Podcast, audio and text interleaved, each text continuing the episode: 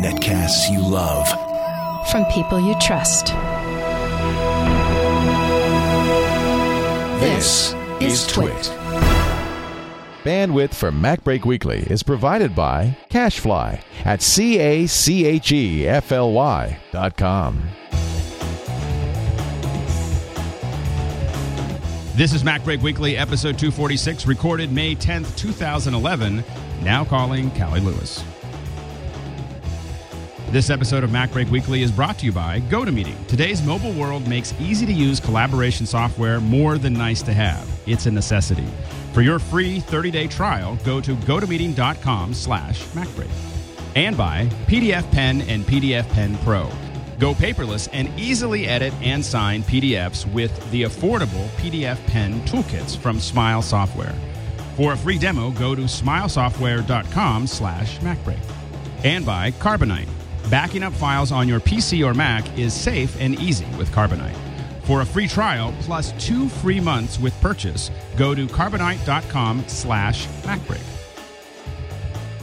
Hi, everyone. Welcome to Mac Break Weekly. This is Alex, and I'm sitting in for Leo, who is down at Google I.O. I think he's on his way up here. We might even see him by the end of the show, but uh, he wasn't here at 11, and I was. And so I just wrangled my way in and uh, thought I'd bring some friends in and uh, have some fun. Uh, of course, we have uh, the illustrious Andy Ihnatko coming in from. What is that behind you? Oh, this is this is just that really cool uh uh, uh constellation uh, orrery app. Uh, it's called what was it called? Uh, that that I recommended a couple weeks ago. It's uh, called Observatory, uh, and it's just like my favorite. I need to. I don't. I, I want. I want to keep my my iPad docked someplace, but I want it to look really really cool. Uh, while it's doing it. it's it's one it's it was a pick of the week a, a couple months ago where it's a clock which shows phases of the moon places where you intend the time where in places where you intend to be in a few days time that's that's like where the asteroid is going to hit us in four weeks time so don't sweat those five weeks five week deadlines it really is so and, and instead of like spending like ten or twelve thousand dollars to have this hanging on your wall, it's just like a really cheap, like two or three buck app. So it's like The wonder, the wonder of the iPad. And they wonder why the iPad is so successful because you can put stuff like that on the wall. It is everything. exactly. Coming in uh, from Redondo Beach, Hermosa love saying Beach. is Ron Brinkmann. Yeah, Uh, says Ron- this thing where he intentionally misleads people as to where I live, which I should probably embrace because that way people won't show up at my front door.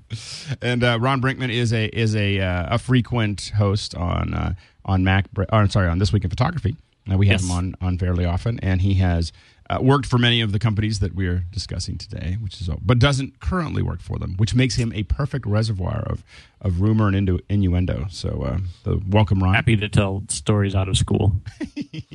Also here in the studio, Frederick Johnson. Hey, Frederick. Hello.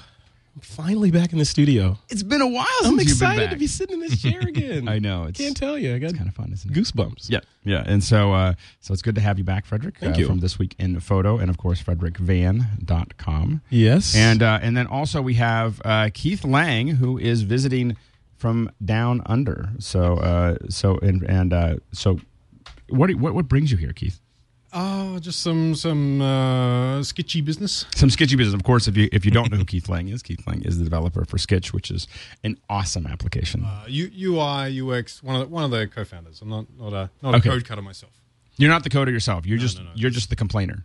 Uh, yeah, professionally. professional complainer. That's what I call myself. I used to say I was a design, the, like the designer or the whatever. But but as a designer, your job is basically just to go that that doesn't work. This isn't working. And right. So um so anyway, so you're the professional compl- uh, complainer. Yeah, and, and and just I gotta say, so happy to be here. It's uh, this place is uh, epic. Well, it's good It to have that. Keith, is that. Keith uh, sent me an email saying, "Hey, I'm in town." I'm like, "Come up with me on Mac Break," you know. So so that's how he uh, how he ended up here. So uh, we've got a lot of news uh, to cover. Now, one of the things I want to thank everyone for, we did a little bit of an experiment uh, that I think we're going to do more often on some of the shows.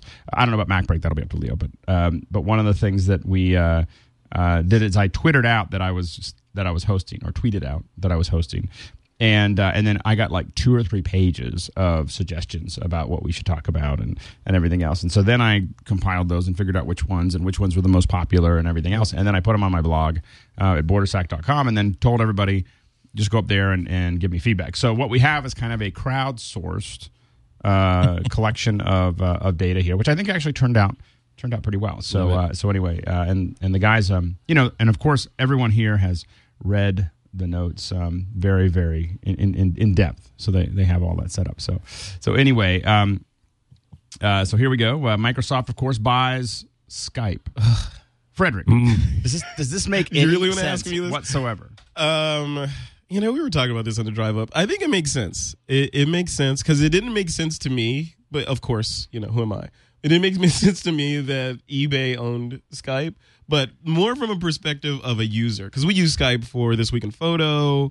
Um, we use Skype to talk every now and then. You know, Right. we, we use it a lot. I mean, it's So it's not that no becoming one's a standard. it. It's not like buying some random what I'm- application. what I'm worried about is Microsoft has a history, uh, like many companies in the valley, you know, have a, has a history of buying things and then killing them or not doing good things. with. What I'm mostly worried about is Microsoft buys this thing and suddenly the Mac version languishes even more than it is languishing now. You know, I mean, that's that's the big thing. That's what I'm mostly concerned about is how does this affect Mac users? I mean, Right. The, the the last version was already bad enough. It felt like they were getting rid of us. In the I'm not even using the last version. We I have to back. for some of the shows. Yeah, yeah, And Andy, do you think that this is? How do you think this is going to affect Mac users?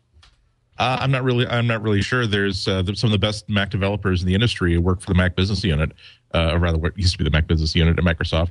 Uh, they make one of the best uh, best suites of products that are available for Mac OS.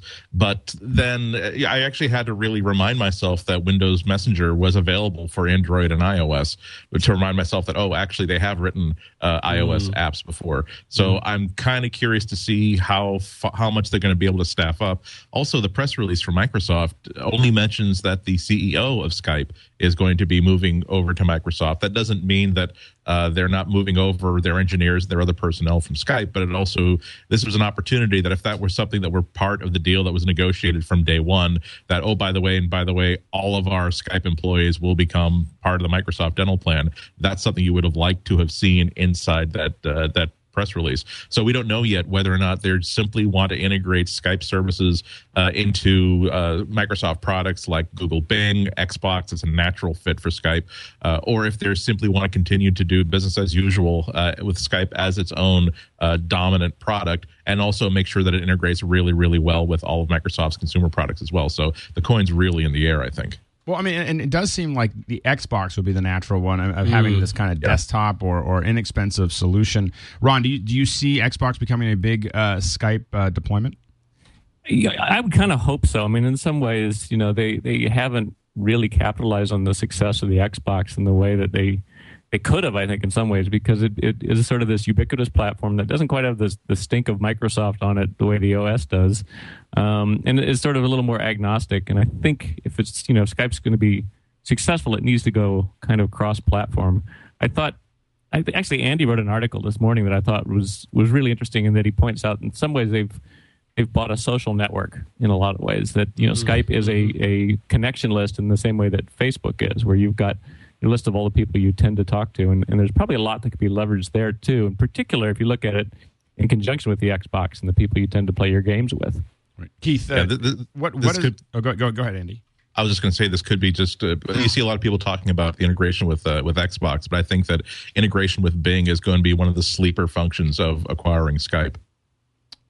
And and is because Bing. I mean, I actually have, have switched over to using Bing a lot more than I than I used to. I mean, it's it's something that uh, I'm finding more and more of the features to be a little easier to, to work with. But there are times when I, I can't get it to find what I'm trying to find. I go, okay, I'm going back to Google. I, Yeah. I've had enough of this. Uh, Keith, what what would what would Microsoft have to do to really make this work? Um, Well, I mean, I do have pull to you bit- closer to that mic. That mic has Sorry. what we call lots of off-axis rejection. So you want to you want to get right there. right up there. Uh, yeah, I got a little bit of inside information on this. I I believe that about seven billion dollars is being allocated to fix Andy's Skype problems. I would take half of it in cash and just deal with the problems. I could for for forty billion dollars. I'm willing to accept a couple of dropouts and a camera that doesn't work when I first started up. and a tin can.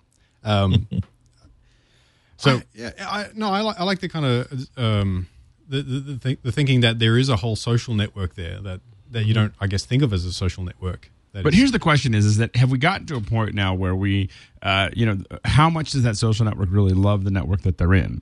You know, I think that there was a point where I, you know, there was a point where I was like, oh, I don't really understand why all these people use Skype. I just use iChat, mm-hmm. and then there, then there was a point where I stopped using iChat and all I used was Skype, mm-hmm. and then I was like, oh, Skype's kind of cool. But then there was this this being beaten by things not working, and then beaten by the last update, which was the most heinous thing ever done to worldwide communication, as far as I'm concerned.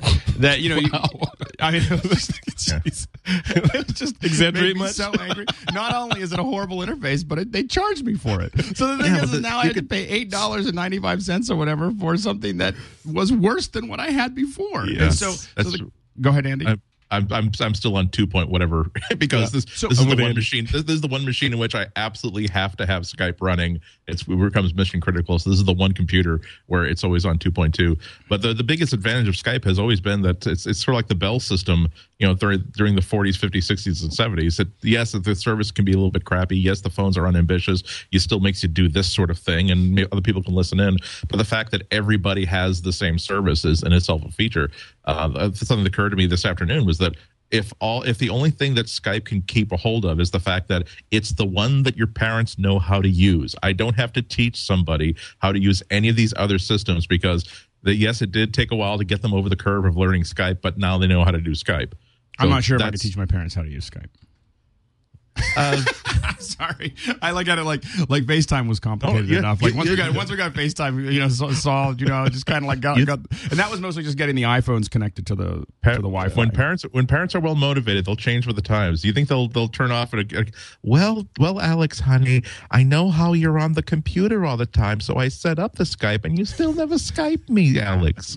I know I want you to have your own life, Alex. I'm not sorry that you leave me alone and that you never tell me anything and you don't want to know what's going on in my life and how horrible my shoulder's been feeling for the past three weeks. But if you I'll be here by the computer, Alex. I have the Skype. And if you ever do, know that I'll be here by the computer waiting for your call so you can call me so anytime you so, know. so the key is what you're saying is the key is a siege siege mentality is just just get them that that the only way to talk to you is via Ooh, no, what about this for, for if you, Mac? to ever talk to your mother again, you will approve this merger. yeah Well, Alex, for Mac users, Um, you know, Apple's building this gigantic data center, right? So that's going in place. We've got FaceTime. We've got these iOS devices that are coming out in waves and waves and waves. What's to say that Apple can't, you know, use this opportunity and all this kerfluffle? Is that a word? Yeah, it- here- but- to like create this the ultimate, you know, take iChat to the next level and, It- and kill fine, Skype it, on it the has Mac. to have interoperability. Yeah. I mean, that's the that's the one thing that it would have to have. You can do You that. can't do you can't make it something that you can use everywhere. FaceTime is awesome, but as long as all your friends use a Mac and Right, have an iPhone right, and, right. and everything else, and that's As the see- what were we gonna say? Bro? As soon as we see the Android version of, of FaceTime, then I can believe that. Until then, Yeah. FaceTime will always be just Apple's private party. Mm, Yeah. yeah. And if, if you know you could you know get to a point of just telling everyone again, just like just like before, you just say you have to use a Mac or you can't talk to me. But I just even I am not ready to do that. So, Yeah. So Ron, do you think there's any there any way? Oh, we lost Ron. Hold on. Let's go back. Hold on. I was wondering. I thought I was like thinking Ron has gotten very quiet. Ron, Ron's waving, hello, hello. I don't know. You know, I would, uh, you know, I'm going to say on the Skype side, on the Skype side, I'm going to Well, continue. I, I just want to say that the Skype just dropped out. the whole thing drop it? yeah. Yeah, I'm going to continue using Skype, um, you know, and I'm going to continue watching. But I'm using, Alex, you're running iChat and Skype simultaneously, though, right? Aren't you? Um, I, I I mostly use Skype. But iChat's not even running. I don't use iChat at all. I mean, I use Wow. FaceTime between phones. So if I'm using, you I've know, used FaceTime one time, and that was with you. I use it with my kids. so I use it with my with my with my older kids that are in Pittsburgh. Uh, I use it. I use it pretty often. I, yeah, it's it's got. I can't. I'm not always at a Wi-Fi thing, so I can't use it. you know, I, I'm at home a lot.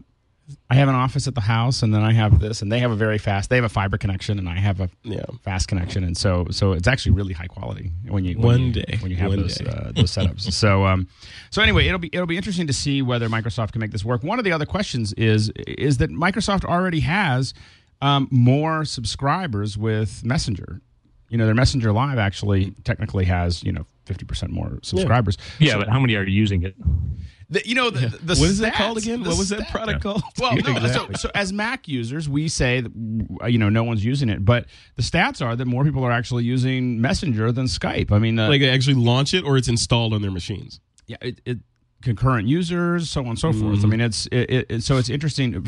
Ron, do you think that it, what does Skype have that Messenger doesn't, Uh, other than I everyone just- that's actually using? Yeah, I think internet? it's I think it's a, use, a user base and a usability thing. I just don't hear about people getting onto Messenger in the same way. And, and granted, like you said, you know, we're all Mac users, so I could be way off base here, but it just doesn't seem like it's uh, it's the same level of, of usage and, and used for the same sort of thing. I mean, Skype is the name. Even people I know that are are you know Windows users, Skype is still the communication, the phone tool for them. Yeah, you don't you don't hear a lot of people say Messenger me. Yeah. You Yeah, know, it's yeah. not that's not usually the mm. the way we kind of approach it. Also, and, and can can Messenger call a regular phone line? I don't even know no, if it can no, it. it definitely cannot. So and that's so that's definitely. that's a huge difference because really that's you know a lot of my Skype calling is is me Skype using out. Skype. Yeah. I, I have a lot of trouble with Skype out. I just feel like there's that that there's an extra delay there that makes everybody confused. Yep, yeah, but it's free or cheap. There's that. Well, you could use Google Voice for that though. Yes, Well, well, free and cheap. I've I, I've used the, the the the main time I've done Skype out is when I'm in you know, in Africa and I'm trying to set up some hotel room and and but when you call and the person doesn't understand how you're how it's working and it's a big mess. So um, also in the news, Apple is now the number one brand. Uh, Andy, what does that mean? And Wow. and does it matter?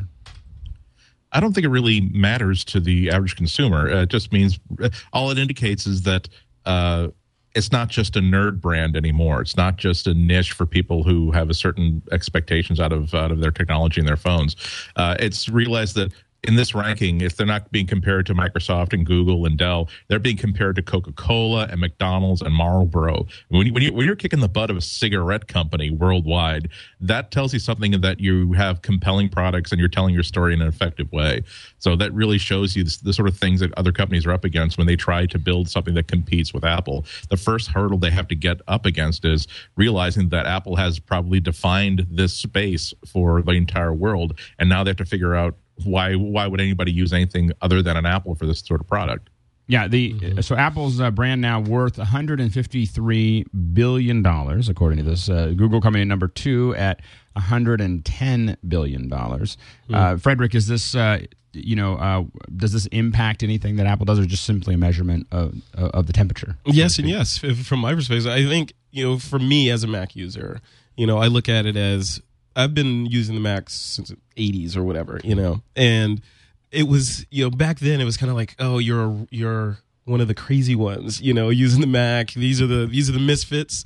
Uh, but now everyone's a misfit, apparently. If they're the largest company in the world, and when everyone's Well, not you the largest company in the world. Well, the you know, most- measure, most the, the valuable. most, valuable brand. most valuable brand, So yeah. is- I guess what I'm the thing to saying separate from people is, is that this is not doesn't mean they're making the most money because they're not. Yeah, but Uh, I guess I guess what I'm saying is, you know, it, I'm happy, you know, as a as a stockholder, you know, as a Apple fan, whatever. I'm happy that they're enjoying all the successes. But from a sort of intrinsic level, it's kind of like, you know, I kind of like being part of the Rebel Alliance, you know, and I feel like they're transforming into the Death Star a little bit here, you know? and you can't really go back, you know, you have to you have to succeed, and succeed means growth, right? So I want to I want my my X-wing fighter. I don't want to I don't want a Tie fighter. No, I'm not. bu- I'm not buying it. You're not buying what? Oh, curmudgeon. Here we go. most valuable brand thing. I, you know, I mean, first of all, they don't really give a whole lot of details. I was looking at the article on, on what they use to, to measure this sort of thing. And I understand that it's a soft science, but you know, I, I think a lot of these these organizations have an incentive to do things like put Apple at the top because they know it'll get press, probably more so than some of these other brands. I'm looking at this list and I don't see, for instance, Facebook on the list as a brand yet. You know, when I was in the middle of nowhere, Venezuela, I could walk into a cyber cafe and, you know, there's not a Mac to be found anywhere within a, a thousand miles where I'm at, but everybody's on Facebook. Um, so I, you know, I'm curious sort of what the, the waiting is for this in terms of domestic versus international. Um, you know, it's an interesting article and there's no doubt that Apple is a strong brand, but, uh, I'm just sort of skeptical that you could really call it the, the leading brand. Keith, what do you think it takes to build a brand like that? I think it takes I'm a, gonna pull you closer to that mic again. a device that's uh, uh, square and has a glowing icon for uh, you know. Uh, and so, so everyone who purchases your pro- purchases your product walks around with a giant glowing logo of yours. It does help, doesn't It it? does help, I think. Yeah. Yeah, Uh, it, it adds value to have that giant glowing logo. For a long, for a while, it was upside down. yeah. You know the old black ones, the old black. Uh, I, I you know the uh, the MacBook, the PowerBooks. Mm-hmm. The the little logo was upside down. At some point in time, someone realized, oh, most of the time people are looking at it, it's open. So yeah. let's you know what brand was missing from that list though? what? The shake weight. the shake weight was not on that list. you don't know. Come on, Alex. You don't know about the shake weight. I've seen the shake weight. It took me a second for me to. to I really to, try, try to be a little sink in. more obscure, Fred. Would You had to recalibrate Yeah, I'm too. Frederick gonna- is in the house. I'm gonna I'm gonna move back to uh, to to the conversation that we had before. So uh, so anyway, so but I, you know it is. I mean, obviously having it out there. I think also one of the things is is making sh- you know that the, the level of quality that you know that something Yeah. is going to be the way it is, and I think that kind of our next story kind of uh, points towards that. But we'll just hold on one second before we get to that. I want to thank one of our uh, sponsors. Um, so we uh, uh, let me. Uh, So anyway, so uh, I want to thank one of our sponsors, uh, GoToMeeting. Uh, GoToMeeting, of course, is uh, you know this is the way to uh, to save a little bucks on your uh, on your flights. I fly a lot, and uh, while some people would say it's great to travel, it's it's not that great to travel all the time. So uh, you know, a lot of times you want to meet with people, you want to cover all this information, you want to have that back and forth. And GoToMeeting is really uh, just an awesome way to do it. We use this every week, almost every day. Someone's using it in our in our office, and so uh, it is just a it's just a killer uh, process. So here's what you can do. Of course, you can um, you know it's an easy way to c- collaborate. You don't need them to, to know anything about. Barely, it's easier to use than Skype because you you say I want to have this person, and you put their email in, and you go boom, and then they get a little email just says just tap on this, and when they tap on it, it just pops open and, and starts to run. And now they have your screen. They can hear you talk. They can go back and forth. You can look at what they're doing, and all of that stuff becomes just a lot easier to uh, to work with. And it's just uh, GoToMeeting is is such a great tool to you know really save you know streaming streamlining your communication. So there's you know there's just stuff you can't cover just over the phone. And being able to see it all makes a huge difference. It really changes the level of productivity. You can schedule in advance or on the fly. So you can you can say i want to do a meeting way off in the distance and set it up. When we set up ours you get the i get these little emails that remind me if in case i didn't get it into my into my iCal, which is great. And of course you can collaborate on files and documents. And so it's just uh, you can do it on mac or pc or both uh, which we do all the time. And uh, it's just really a great way to do it. So whether you're doing product reviews or, or sales presentations, training sessions, all of these things are just a great way to use uh, GoToMeeting. It is. I mean, you were just talking. We were just talking about it. Uh, Frederick was like, I, I need to. Yeah. I need to get some people together, and I was like, I already have a subscription to this. I know, you know, which is So we're gonna I'm definitely very happy uh, about that. Yeah, Yeah, and yeah. Uh, so it's just a great way to solve all this stuff. And if you want to try it, go to gotomeeting.com and use the offer code MacBreak and uh, for a discount. So um, you can get a 30 day free trial. Uh, for uh, MacBreak, uh, for GoToMeeting with uh, the offer code MacBreak, try it out for 30 days. See if it if it works for you. You, uh, um, I think it's. I think you'll find that uh, if you're doing this kind of stuff and you're trying to avoid. I mean, a lot of us are all trying to find ways to get more for less because uh, things are tight. We're trying to find uh, more, uh, you know, product productivity boosting operations, and this is definitely something that once you start going down this path, you use it all the time. It's the future. It is the future, the cloud future. I think it's I think it's magical in terms of like just and yes, I use the word magical, but it. it's, I think it's magical in terms of just distance learning and doing that sort of thing. Because, like we were talking about before on on the this week in photo, we're going to start doing some webcasts and some or not webcasts, but some uh, webinars and that sort of thing. And it just makes it so much easier. As we do meetups, you can only get 120 people or so in the room, but if we do this, we can expose people, you know, to the to our message Well, all over the world. thing is that is that as as all of these technologies get better, which we're you know we're experimenting with lots of these technologies. Mm-hmm. The big thing is is that is that we're now able to include more people, and we're also able to charge less because we've got more people contributing. Uh, you know, and so it just means that it's you know that information is becoming a lot more accessible. So Yep. good stuff. Love so it. anyway, definitely check it out. Uh, go to meeting.com and use MacBreak to get 30 days for free. So uh, our next uh, next as we've talked about, keeping your brand uh, you know and your quality up is is the important is very important. And uh, we got a little bit of a, a tidbit of the inside information from Apple. Uh, so evidently, um, you know, Steve, I, I know that we're all surprised, but it turns out that Steve is a little edgy. Uh, in internal meetings. I, I did. I mean, it tur- turns out, you know, Ron, r- both, well, actually, Ron's and the giggling is over that- Now, the, the, the thing to know is that both Ron and Frederick, at one point in time, uh, worked for uh, the mothership. Yes. And uh, Ron, did you ever hear any stories about Steve being slightly edgy? Oh, never. Wait, let me let me roll my eyes a little bit more. Uh, Because he was always just like, "Oh, everything's just fine. It's all." no, to be Make it fair, however you wanna every make it. I was in with with Steve, he he was perfectly fine, and you know, I- and I think that's probably because I was not at the level where uh, you know, Where he Steve has thought that you mattered. saying that when when you're uh, when you're at the level of a janitor, uh, excuses are fine, but when you when you get to a more senior level, it just doesn't matter about excuses. Uh, Right. You know, it's your deal, and you gotta you gotta fix it. And so, since I was probably closer to the level of janitor than the senior executive level, Right. I didn't get yelled at personally, but yes, I mean, I heard tons of uh, tons of stories. You know, the the indoctrination uh, or introductory lecture you get from your management when you come there is. If you're getting on the airport and on into the elevator and uh, Steve is approaching the elevator, get off because the last thing you want to be is in the elevator with him because not, because nothing good can Were come you in the of it. elevator with him? I've been in the elevator with him several times, and he's uh-huh. always very nice. You know, I think those That's because rumors, he liked you. those rumors are greatly exaggerated. You There know, is and maybe the that he people, fired somebody in the elevator. maybe That's the person one- deserved to be fired. is what I'm sorry. No, no, I'm, I'm, I'm- Maybe yeah, it was I'm the serious. path of least resistance. how, how can you possibly be be impressed by an employee who said, "Oh my God, I can't shoot the, I can't, I don't want, I don't want the CEO to know my face or Exactly. my name. I, I can't handle thirty seconds of being in an enclosed space with somebody who Uh, can fire so me." The, the story was though that if you get on an elevator with Steve, he's likely to ask you, "So what do you do here?" And you just have to absolutely make sure you have you know a very good answer to that question. Right. My very, very best, sir. Every day. But you know, I mean, it's yes, obviously Steve. is It's you know, it's no secret that Steve is uh, is is loved and feared with that, throughout the company. And uh, yeah, I mean, I certainly heard stories about him getting upset, but this particular story we're talking about here about him getting uh, a bit touchy about the mobile me rollout is totally justified because I think you know it it was uh, a horrible thing.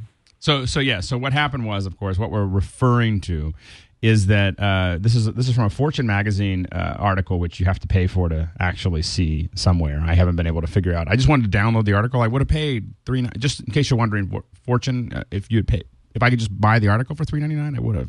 I didn't want it on an iPad. I wanted. I just wanted it on the web. Anyway, so uh, so anyway, according to this Fortune uh, magazine article, they were talking about it and basically uh, steve asked everyone can anyone tell me what mobile me is supposed to do and then uh, the team gathered and, and someone provided a uh, answer That, that that would be the like like as in a group of penguins when they they kick out the first penguin into the water to see if there's a something going to eat that one and then Nice. then okay then exactly so, so, so one of the Sponge for me wildebeests as well, wandered sir. into the into the into the into the grass Yep. you know as a you know he was the one chosen and he All said the other people take a step back. And Yeah, the And he said, "Well, it was supposed to do X, Y, and Z," and um, and evidently uh, Jobs purportedly said, "So why the f doesn't it do that?" And um, and then it went down. It, it it went further to say that you should all hate each other for having let each other down. So he's Wow. he was uh so sometimes we wonder whether we like when we don't like mobile me and we're frustrated with mobile me. I think sometimes we wonder, do they really get that that it just didn't hit the mark? And the answer is uh, yes. Yes, So they know. so yeah, Yeah, I that- think they do.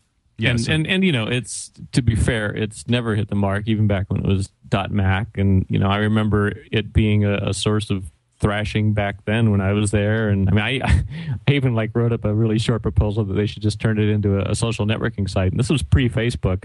Um, just you know, somehow leverage it so that at least you can get the users that are Apple, uh, you know, the Apple faithful to to use it for something useful because it certainly wasn't working as a file sharing system. Yeah. Andy, do you think they're going to this this whole report comes out? It's mostly giving us an insight, but do you think the mobile me is going to get a big uh, refresher? Oh, absolutely. Um, I've always I've always had the impression from Mobile Me that Apple knew that they would need this infrastructure big time at some point for something, but they never really knew exactly for what. And so they really had to go for the splunge answer, saying that well, it should have uh, cloud network storage and syncing, and it should have a relationship between the desktop and mobile devices, but not requiring uh, desktops or mobile devices. And it should be free, but it can't be free, so we will charge money for it. Uh, and, and and meanwhile, they keep pulling out things that actually that's all, all, all the features that they decide are actually useful that would make it worth paying money for. They decide that no, actually, we do have to pull those out and make those free. Uh, I'm surprised. I was the only big surprise from that little story was that uh, Steve felt that strongly about mobile me to begin with because certainly you never get that for something that that it, this isn't like uh like uh like like the ink handwriting system where at some point there was a little release and a little announcement where there was okay now there's some sort of ink input system in the in the OS but it was allowed to simply it was just an announcement just allowed to sort of go away. Uh mobile me was was this big event with a big keynote presentation and a darkened stage and people nervous on stage demonstrating this sort of stuff this tend would tend to indicate that there was a lot of faith and a lot of promise in what it was going to do but they just never pulled it all together like that. So that's why i always thought that it was the unspoken hobby of apple. Apple tv was the outstandingly uh, direct hobby of apple but mobile me was just going to be just going to be ready so that when they did finally pull all those components together they'd have everything in place to actually get pull the ripcord. I'm just surprised that something that important uh, would allow to just fester to the point where you, you wind up shrieking at people in a conference room. Well, and I have to admit that I, I use Mobile Me a lot. I mean, I I uh, I complain about it almost as much as I use it. Mhm. Um, but I uh, I also For what, have though? what I- I'm interested for what? What do I Yeah. use it for? I so I use my mobile me account a lot for the biggest thing I use it for is I upload. It's really easy for me to upload photos from Aperture, and I don't have to think about it. And, Mhm. and I like the the infrastructure there, Yep. where everything's totally because I use Aperture for all of my you know photo stuff. I I, I use iPhoto on. So here's. I use iPhoto on the road and Aperture at home, and then I Mhm. import the iPhoto stuff into the Aperture. And the reason I do that is mostly because I like to keep track of how both applications are working. Mhm. And um, but uh, but what I love is that integration. You know, with with with Aperture, where I just say make a mobile. You know, just I create a little album and then say make mobile me, and then I have all of it up there. And I've Mhm. had. And, and I know that there's lots of professional ways of, of doing that, and I found that that's just really easy. It's easy for me. It's easy for my clients, um, you know, to who who want to grab a bunch of stuff. Andy, what were you going to say? Uh, no, it's Ron. Oh, I, I I think that uh, you, the way you use it exactly points to what the problem was with it, and that it was always sort of treated like uh, one of the applications that was available. It was treated about to the level of an iPhoto or something, where it was an app, but it wasn't a core infrastructure kind of thing. And I think that's really where Apple is starting to realize that it's got to be deep, deep into the OS. It's got to be into the genetic material. It's got to be something that That's really what- threads between the you know the different platforms that Apple supports. And I don't think it was ever that. It was always just sort of an application that had. And I mean, I know that was the way the team was structured and the marketing team was. It was sort of this side thing, not an, mm-hmm. a core piece of the OS. I have to admit that what makes it work and what makes it sticky for me is specifically uh, the fact that it is uh, integrated with so many of the applications now that I use. You know, Mhm. being able to upload stuff or move stuff around. And, and you're you you're know, talking so- specifically about file sharing, right? So, but there, I use Dropbox, and Dropbox has been rock solid for all this stuff. I think. See, and I don't use Dropbox because uh, you know because you're because you're a super user and you have crazy. No, no, terabyte files that you're transferring. No, the reason I don't use Dropbox is because I share it with other people, and then other people put a bunch of stuff in it, and then they fill up my hard drive. Yeah, well, little, that's, that's things like that I- could I be fixed, but just just the that. rock solidness of the app and how it works. Yeah. Isn't that how iDisk Yeah. should work? And if Yeah. iDisk worked like that, then I'd be happy paying that money. Yeah, You know that, that might that, that might even be an insight into the best what where Apple screwed up, where they call this had this thing called Mobile Me, which could mean anything and doesn't really communicate itself. If they simply said we have this thing called iDisk, and that there's this a separate thing that they're not going to talk about anything else but iDisk, we we're giving you a network hard drive that works over the internet. Put it into, into, into your iDisk. You have it available on every single machine. Done. Out. Release the release people from the room. Then maybe a week later you talk about this, this these thing called galleries and sharing. Then maybe later on you talk about the syncing features. One of the reasons why Dropbox worked out so well was because all it is is one folder on all of your machines and in the cloud that synchronizes automatically. Put it in one place, it's suddenly everywhere. Done, and the press release, and that and and then then your your switch. Mobile me, I again, my biggest problem with it has always been what's the story? What what why did you need to create this Apple? And, and admittedly, Mm-hmm. one of the things is is that it is it's just hard to do. Like you know, do it making these things work. I mean, I uh, you know the, the the notes went out to all the everyone here uh, via email because Mm-hmm. I couldn't get I couldn't log on to Google Docs for some reason this Right. morning. Like I've no I, I logged on yesterday, can't log on today. Yeah. So you know, all of this stuff can be can be difficult. Now, now the question, Keith, is is do you uh, you know, Steve's seen as as intense, but do you have to be that intense to get the kind of quality that that your uh, that Apple gets consistently? Not a mobile me, obviously, but in many other things. I don't know. I mean, you, you, Steve Ballmer is is intense, you know, Right. with his chair throwing antics and so forth. But does he get the same results? I, I don't know. Uh, Well, I guess I guess you'd have to have vision and intensity. yeah, I mean, in this case, I think any mobile me user would have said the same words. Like, uh, you know, your experience has been good, but okay, maybe not anyone. But I would have. No, no, no. I, no here- here's what I'm. I'm not saying that my experience has been good. Okay. Like so, I, I I am very frustrated with mobile me. I use it all the time. You know, it's kind of mm-hmm. like I I don't like Skype either, but here we are. Mm-hmm. You know, you know. So so uh, we- we're on Skype at the moment, and so it's it, you know I, I feel like there are some th- things that I have that I really just go, this is great. This is a great item hmm. by itself, and it's perfect the way it is. And there's a lot of things that I just use because I can't find a better. I think I think you just you just need to care uh, as much, and I think you know I, I don't know Steve uh, or anything, Mm-hmm. and but you get the impression that he cares. Sometimes he cares like a, a parent telling off the child for doing the wrong thing, Right. or Yeah. uh, or something like that. Well, but it, it's you know yeah, I mean And one of the things that's interesting is that they, you know, uh, they are working. It appears to be that they're working pretty hard on institutionalizing Steve.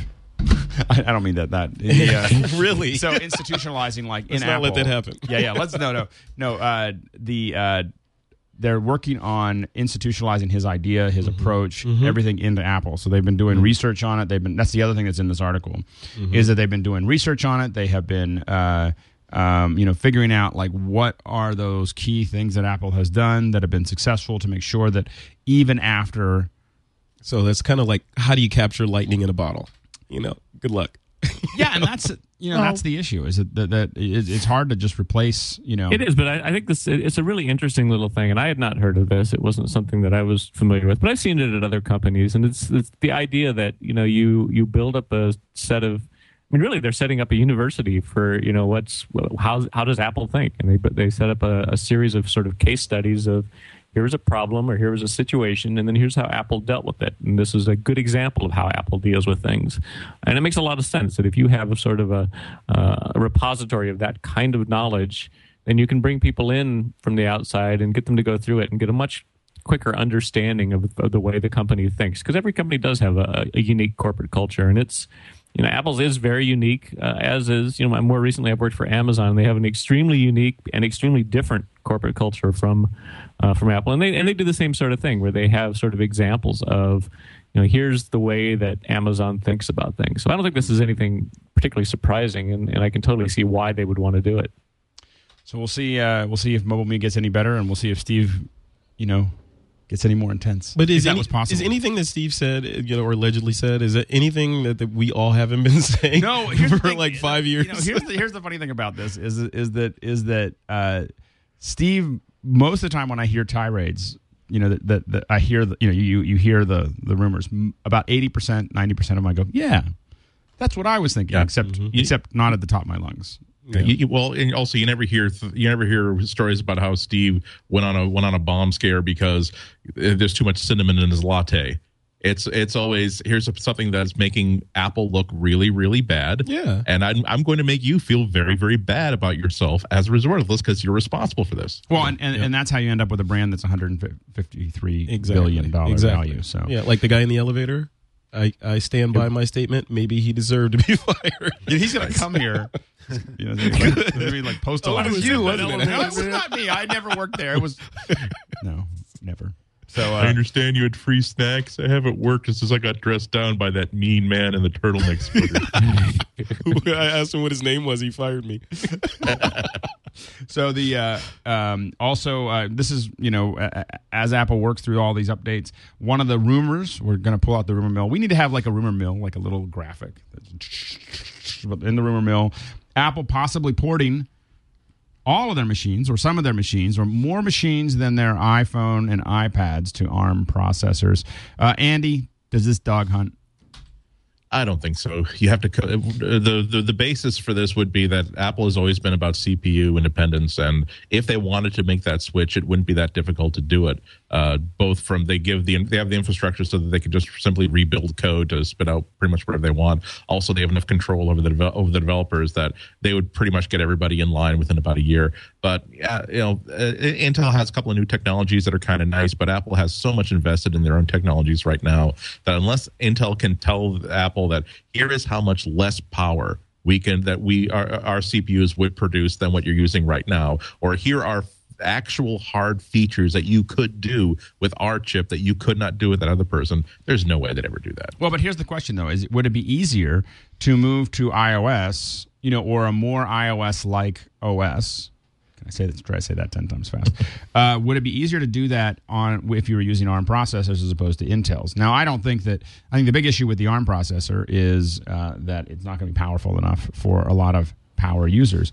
But the question is, is you know, I have this, uh, you know, this little. Um, uh, 11 inch uh, you Nice know, case. Air. Do you like this case? Yeah. I'm going to talk about that later. Anyway, so um, uh, but I have uh, this this little 11 inch, and I don't expect it to do very much. You know, I don't I don't have you know maybe I could put Final Cut on it, but I don't try. You know, I, I I have a 17 inch that I use that you know that that I'm using for for work work, and then I have this little guy that I just kind of wander around with, and so I, I like that's that's not doing very much these days. I, I you know, I, maybe I'll edit a full motion. No, no, no, no. I, I'm saying I don't use it. I don't use it for Final Cut. Yeah. I don't. I don't think that I. Can. Oh yeah, maybe I'll. but, but maybe let- maybe you know, yeah. the, the fact that you could do that. Yeah.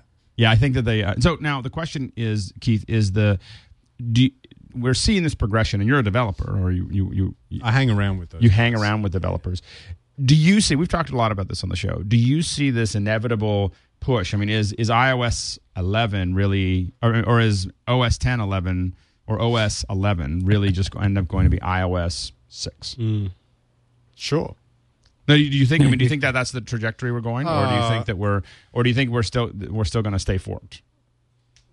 Mm, I- you know, uh, let me let me make uh, something uh, uh, cognizant here. Uh, yeah, the the the yeah, I, I you know I think Steve's right with the trucks. We're going to be the truck drivers. You know, we there will always be special tools like the mouse, whereas most people will be touch computing. Um, I think that just the success of that has has proven how right they are in um, in in realizing that the biggest challenge for, for most people is not the power of the processor, not uh, the the power of the or the, the flexibility of the software, but how quickly can someone get their hands into it, you Right. know? And and um, it, I, I, commercially, I can only see them doing more and more of of of if not if not a total kind of um, a, a, um, conglomeration I, OS, then then at least uh, Mac OS would be would be more and more specialized.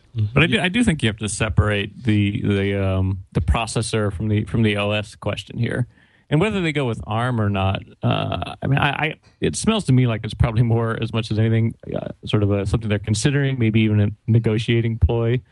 Um, you know, it's clear that they are going to be maintaining operating systems on both platforms for at least some time, and they've got to have developed reasonable platform independence. You know, it's interesting that even Windows now runs on you know, Windows 8 runs on these ARM processors, and, and for that matter, you know, ARM is a, a licensable architecture, so Intel has even licensed ARM in, in the past for doing certain things. One of the, and, and one of the other news items is that possibly uh, that you're, you're actually going to see uh, Intel building the ARM processors Right. theoretically for Apple. Right. Yeah, and I think that's you know the when I first read this, my question was, well, how are they, you know are they just going to give up on on dual booting or you know being able to boot Windows uh, on the Mac? But it sounds like with Windows 8 at least that still would be a, a possibility. I, I think it's really going to be one of those things where they'll be monitoring the roadmap of both processors and just have to make a decision down the road. What's the sort of price versus power consumption versus processor speed trade off between those and as long as they have something that's reasonably independent in terms of the operating system running on top of it, I think it'll totally boil down to it. okay, this device is going to be the low power device that has a 12 hour battery life, and yeah, maybe doesn't uh, run as much Yep. uh, high end applications. Whereas this this thing is going to be more of the workhorse, and we know it's going to be a battery suck, but most people have it plugged in most of the time anyway. I, I think it's going to be something where it's going to be less and less of a concern what the processor is behind it, or at least it'll be sort of transparent at the developer level. Right. So yeah. So you're gonna say Frederick? No, no, I was going to say I, I agree with Ron. I think it's it's purpose built. It's just like you and your Air, your MacBook Air. Well, so when I look at my Air, I go, I could, you know, if, if th- I mean, the only reason I, ha- I use my Air instead of my uh, instead of my iPad a lot of times is I still need the keyboard, Mm-hmm. you know, and I and I, I I saw one of the guys. Um, uh, I saw a guy, you know, with one of those. I guess at Brookstone they have one of those. Uh, it's a it's a case, but it has a keyboard built into it For the And you can iPad? Slide slide mm-hmm. your iPad in, and I walked up to a guy at the airport. I just you know. Apple users, you know, we just kind of walk up and start asking questions. you know, you know, it's just like one of those, like you're in the club, and so we can talk to you. And so mm-hmm. he's sitting there working away, and I walked up. I said, "So, what do you think of this?" And he's like, "Oh, it's okay." You know, it's like it's not mm-hmm. quite. And so for me, if I'm when I'm get, going through my email, I still feel like I kind of need my keyboard. yeah, But you Not- never you, you, you never use the origami workstation. The was my- origami workstation. That was it's, it's from Incase. It's, I think it was my pick a few weeks ago. Maybe maybe you weren't here. Uh, I've, I've ever since like week number two of having the iPad, I've always known that the Apple wireless keyboard is the killer accessories for it.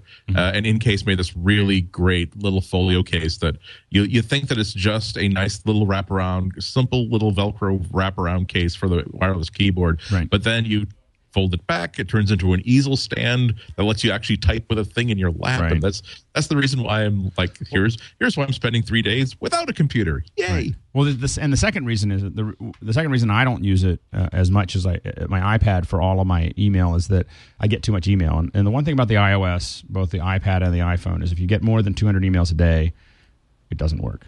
Like the way it caches and all the other stuff, it's just it's just not like it's you, you need something sucking that all off. Otherwise, Yeah. you just can't. You well, really they're not really find it. designed as primary email management machines. Like, from, But they should be. I mean, for because that's what I want to do. I want to walk Yeah. around with my iPad and be able to answer, you know, to answer questions and everything else. Yeah. But it's just way too cumbersome. it's not there Like, yet. It's not. Yeah. You know, you can't really. If you're a occasional email, I mean, when I say occasional, if you get less than 100 emails a day, Yeah. you know, it's it's fine. But once you go over that, it just starts to over 200. It's it's constantly caching and it's constantly not bringing everything yeah, down. see, I'm not doing all that. I'm doing main email on a real machine. exactly. and in the field emergency emails with my thumb on the iPhone. And if I have time and I'm reading a book on the iPad, and I'm like, oh, you know what? Let me see if I got that message from so and so. Then I can pop an email and look at it. But I'm not doing primary responding and emailing and writing things on the iPad. I'm consuming mostly, even though I can create on the iPad. I, I don't do it that much. Right, right. So it'll be, yeah, will be interesting to see uh, whether whether I whether the ARM continues to move forward. Uh, and uh, we've got some other things about where Apple might put some of their money. All those billions that they've been saving up, billions and billions of dollars. They might be making some uh, acquisitions here. But before we get to that, uh, I want to thank one of our other sponsors, uh, Carbonite.com or Carbonite, uh, Carbonite.com. And you know the the thing about Carbonite is uh, no matter what you're using here, you uh, you know being able to back up and back up to the cloud is is really important. Uh, it is one of those things that you know a lot of people, a lot of us don't do it. Uh, but the reality is, is that eventually something bad is going to happen to your laptop. It's going to happen to your desktop. It's going to happen to your iMac, your Mac Mini, or whatever it is. There's going to be a drive that goes down. There's going to be a fire. There's going to be a theft. There's going to, we had so and, and by specifically, um, I have a I have a story about this. Um, and uh, uh, Alutha, who is who is you know works in our office, he's moving to Petaluma because we moved the whole studio. So he's he's he moved along. He was uh, he was adventurous enough to come up here, and he's really really enjoying Petaluma. But he uh, he had moved everything out of his apartment, and the only two things that he left in the apartment to go do some laundry was his Mac and his iPad, and the apartment building burned down. It wasn't mm. him. He didn't. He didn't do it. But the apartment building bu- burned down, and this is the kind of stuff you don't think about. You know, like like it's so. And he wasn't using carbonite, so now we're like patching back together. You know, and and it was like one of those things like you picked up the iPad and you when you push on it, there's little bubbles and Oh, stuff like that. It, it didn't. It didn't get burned. It just got soaked. So, uh, but that's the kind of stuff. That's the reason you can't have everything. It doesn't matter whether you have a Drobo or a or a backup system on site or whatever. You got to be able to put it somewhere else. And things like um, Carbonite is just a great way to do that. So it's you know one of the big things. It's easy to use. Uh, even if you're a computer novice, you can totally set it up. It's automatic, so you can just set this up. Like I just want this to back up. I just want to get this stuff up to the cloud. Um, you can get back your files in just a couple clicks, so it's easy to to get those files back when you need them. Uh, you can, you know, because it's offsite, you know, you can get it from any computer. So whether you, you can even use your iPhone or BlackBerry uh, with their free apps, and so you can get that data. That data is now available anywhere, and I've gotten to the point where I have so many little, so many different computers that I'm sitting down in front of. Mm-hmm. Um, having that data accessible uh, from anywhere becomes more and more important. So if you have to back up, uh, you know, uh, and get it from wherever, then Carbonite is a great way, to, great thing to look at. And it's uh, unlimited backup, unlimited backup for your PC or Mac for fifty nine dollars a year. Um, so if you want to uh, try try going to uh, Carbonite.com and use the offer code. Uh, you know, Mac break. So, um, Uh, it's, Alex, Alex, unlimited backup. So I'm curious, approximately how much data do you have up there, knowing how much you create on a weekly basis? Are I- you stressing their servers? Do they have a farm just for you? you know, just when I turn when I turn my computer on, everything just goes. you know, you know. So, so the uh, well, I was I was looking at my Drobo and thinking that it was like, you know, I'm only going to be able to fit 15 terabytes in there. I don't know what to do. So anyway, so the uh, uh, the other thing you have to worry about though on those things, of course, you got to pay attention to your bandwidth. It's not really the, the you know that it's it's really the the, uh, the bandwidth there, but the uh, but carbonite.com is a great way to make sure that your most important things. The way I look at it is is I don't I don't try to back up everything.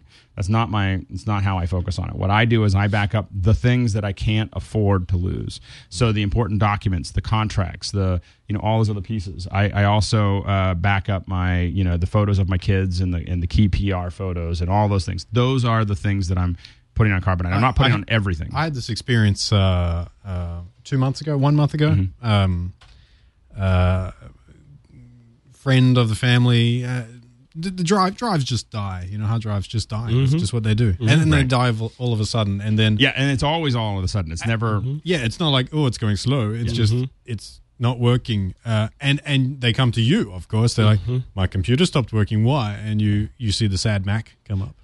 and and then they're you know then you feel responsible you as a representative of the computing nation and then then this person has said well how do i get my photos back and my moves and, and i you know we ended up going to somebody who did drive Oh. specialty stuff so very lucky but and very expensive. Hey, I was going to say, a little extortion later, you well, had no, your data. got got a bit lucky there but it, you know that was just totally unusual but uh it could have ended so badly Yeah, and, and it often does. So Yeah. it's uh, so, so like not just for yourself like it's kind of a, a geek insurance so so you don't have to suffer the wrath of your family and friends going Mm. how could you computing people let this happen to me you know, Yeah. for, for, for not much money you can Yep. rest easy at night Yeah. carbonite.com and the coupon code is MacBreak. So uh, also uh, we've got uh, this is Apple of course has they've got some money. I mean, you know, they they could uh, make big purchases if they wanted to. And Buy one of the rumors, what by skype by Skype? I don't know. Yeah, oh so it just got sold yeah, for maybe twice as much as it was worth. So anyway, uh, maybe maybe maybe eight billion dollars more than it was. I was going to say that twice as much. That's aggressive. um, so anyway, the uh, uh, Apple, of course, some of the rumors are that Apple will either partner or purchase uh, uh, Nuance. Now, Nuance, of course, is the owner of Dragon Software. Now, Dragon Software has been around since the day. You know, when they say back in the day, it's been like I think Since there were dragons, apparently. so these guys have been around, and they basically have put together the best. It is really the most robust uh, voice uh, recognition system in the world. So they, if, if it's if it's really working, I mean, I I I've used a lot. Of, I have um, a lot of uh, problems with my arms. Uh, you know RSI issues that don't go once you get some of them they don't really go away and so I can't I can only type a certain amount before I kind of burn up in the atmosphere and so uh, um, and so the uh, so I use a lot of different voice activated, and I, I used the IBM one. I used all these other ones, and I, I download. You know, I kept on getting excited about one after the other, and nothing worked until I was, you know, using the nuance stuff. So so it was, and now I, you know, if you get a long email from me and it has a couple weird things in it, um, you'll find that uh, that was all done, you know, with Dragon. It's amazing. so it, so anyway, it's it's just a great piece of software. Now, of course, It's a great engine that drives it's an engine. software. That's the Yeah. that's the thing. Is it's not just what they have that's valuable. Is not the, you know, it's not really the. the- I mean, the end product is great. Yeah. But what really what's valuable is that voice engine. That that you know the ability to identify that. And so uh, the question is is you know what are uh, you know whether Apple you know I think Apple you know would want to try to buy it, but the question is, would they want to sell? Andy, what do you think? Sell or partner? Uh, I would say if, if they could buy it, they could just buy them outright. That'd be great. Uh, remember, this is the company that, that bought Mac Speech uh, last year, was it the year before. Uh, so they're already pretty well integrated with the Mac community. Uh, but if there's one huge, huge disadvantage to iOS over over Android, it's definitely speech recognition. I mean, every time that I, I, I eat my dog food whenever I'm testing out one of these phones uh, to review, and whenever I, I'll spend like a week just immersive with this new phone with the new operating system, and when I go back to iOS, the only thing I miss is the ability to simply reach up, tap that button, and say navigate to comic books near here and it will find me a comic book store near here i tap one button and it'll navigate right there that's it's not just dial bob right. Did you say Sally? Exactly. Like, bob Yeah. And What I want to Dialing is Sally. why why doesn't you know the one one piece of speech recognition I would like to have on my uh, my iPhone is for whenever I say dial Bob and it says dialing Sally, it needs to recognize me saying no.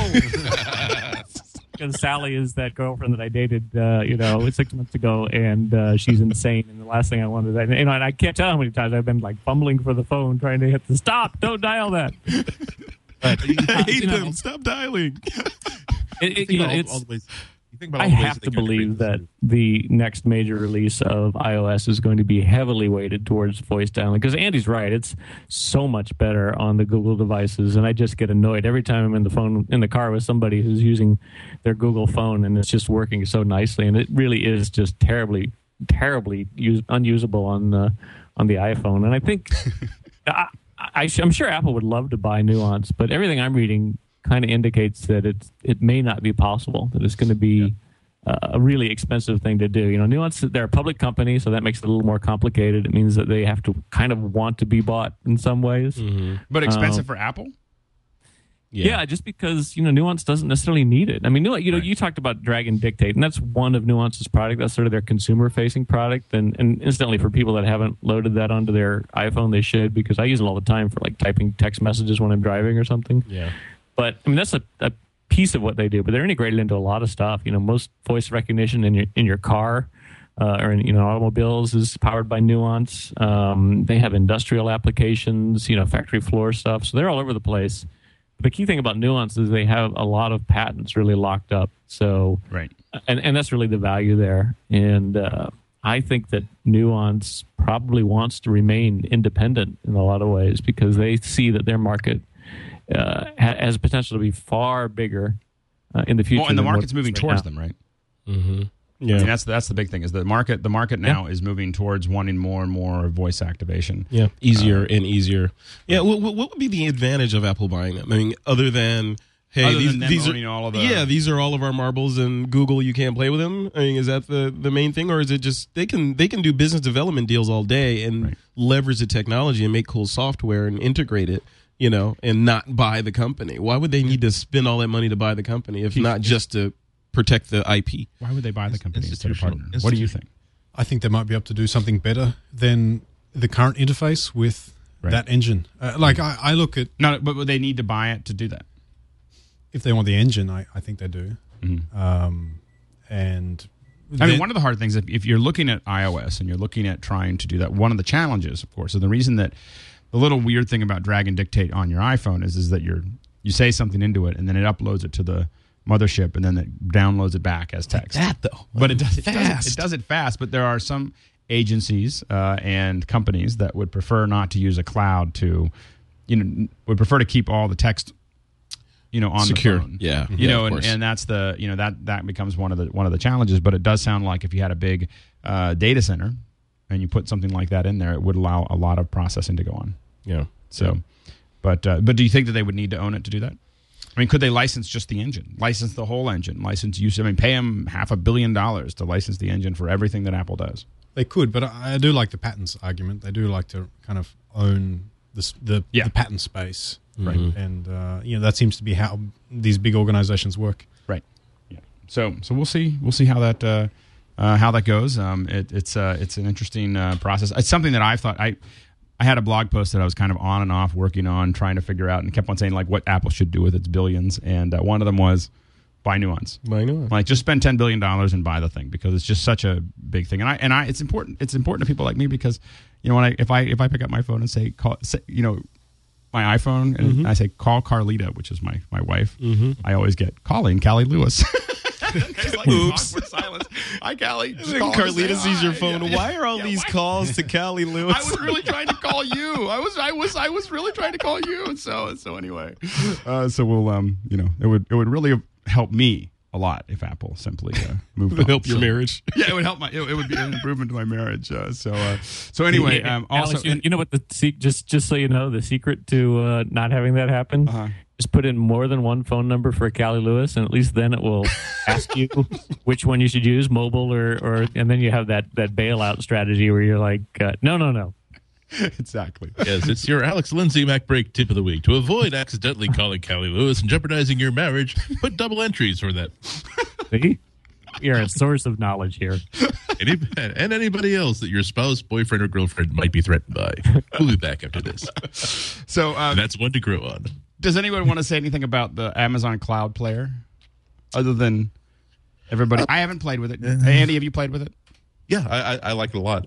Uh, it really uh, already I was really just right on the fence between do I want to buy stuff via Amazon or do I want to buy music via iTunes, and that was just enough to just tip me over uh, into just defaulting to purchasing things via Amazon because you buy something and not only is it in your iTunes library, but it's also in a cloud cloud player that you can access from everywhere. Uh, and that's a really nice little trick. the The update only it uh, it it, allow, it allows playback on iOS devices. Rest rest a week ago, it could play it. Kind of. I can't say that you can't play it on your iPad, but I really want you. I don't want to say yes, but I can't. To okay, yes, it's not a great player. It's not equity with the Android uh, app that you actually get that really tur- uh, turns you into uh, having a really good uh, media player that's inter- integrated with the cloud. But at least now you don't have to like download the track and use the built-in quick look feature of the operating system to actually get playback. Now you can actually, again, sort of clumsily, but you can at least tap on a playlist and say yes please play this entire playlist or play this entire album uh, start to finish so this is I, I'm way, I'm way more impressed with what, what Amazon's doing with cloud music storage than anything that uh, that Google announced uh, at their Android conference today. Ron, uh, uh, it sounds like Amazon is also looking at a color Kindle. Do you think this is really going to make a difference for iPad users?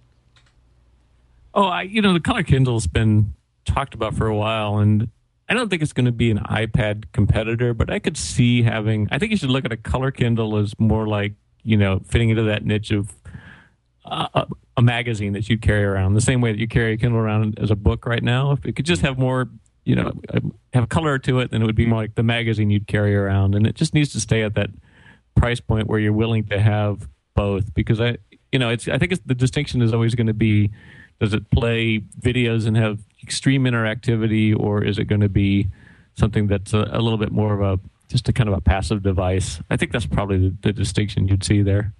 I just can't imagine my, my son using a Kindle A color Kindle or a He'd Kindle just be- period. He'd just be a little confused. Yeah. That's the and that's when I look at it though. I mean, I, I- I look at I, I when I think about where the meat of the market is now. I, I a lot, oftentimes I'm thinking about what are my parents, what do I see my parents using, what do I see my mm-hmm. kids using. Mm-hmm. Like I don't really think like my son now walks up to my computers at, in my office, which I try to avoid, uh, but he just goes up and touches the screen like he's expecting like when I touch this big 30 inch monitor, it's going to do something. And Being mm. conditioned it for doesn't do anything. So Yeah, I I, you know, le- I I, I realize he's, I- he's going to grow up and not ever using a mouse. I want less devices, Alex. I don't. I don't like a color Kindle is great, but you know, I've I've got my little ecosystem going on, and Well, isn't that the danger, though? I mean, Yeah. it's it's once you get into that ecosystem, it, it becomes difficult to get out of it. Um, I, I feel like I'm I'm deviced out, and all I have are Apple products. You know, what I mean, it's like, and I'm just kind of like, I, I don't want. I have an iPhone, my iPad, my my 11 inch, and my 17 inch, and I'm just. But it's Like, at some that's all I can put point, but at some point, it becomes about what you have to get done. You know, who cares if you're using a Mac, a Windows machine, an Android machine, or whatever.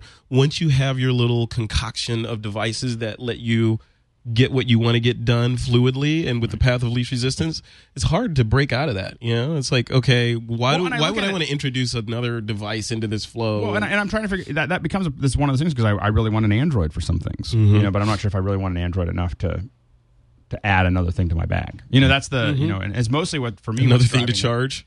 Another thing to charge. Well, I mean, what what what uh for me, a lot of that is uh, I want 4G. I realize it's not so much the Android that I want. I just want faster a faster connection than what I'm getting. I've seen a couple examples now, and that's more. You know, so once that's handled on the Mac side, uh, I'll be less. But you know, I mean, going back to the cloud player thing, I, I, I am curious.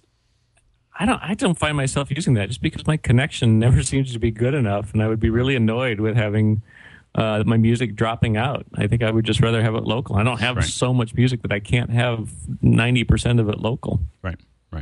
Right. So Well, but if you just think of it as as the the cloud service as sort of a bonus, something that if you don't ever use it, you don't ever have to use it. But the fact that if I am uh, at some place with Wi-Fi, there are times when I buy I buy albums, but I forget to sync them up, or I forget to add add, add them to this library, but not the other one. The fact that I'm sort of in there with a chance. And that if I do really want to listen to this playlist that I that I set up a couple weeks ago, but forgot to resync, at least it's there. It's a Uh, but- yeah. But I think that's the distinction the- between a, a cloud player and you know just sort of a, a more of a Dropbox like scenario where you've got a remote disk that's smart about syncing to local. You know, that, that's more what I would want. Yeah, and I think the Amazon player actually covers all those bases, and that, that's and that's actually also one of the reasons why I think that uh, if Amazon did a color Kindle, it would be the best, uh, the the really the best competition the iPad will ever see. Because you know that they'd be not, they would not be hesitant to make sure that this does not cost one penny more than two hundred and forty nine bucks. Uh, it wouldn't just be a Kindle with a color screen; it would be an Android 3.0 device that's had completely new software written for it to make Android an actually pleasurable and palatable experience. and it would really address the things that there's so many.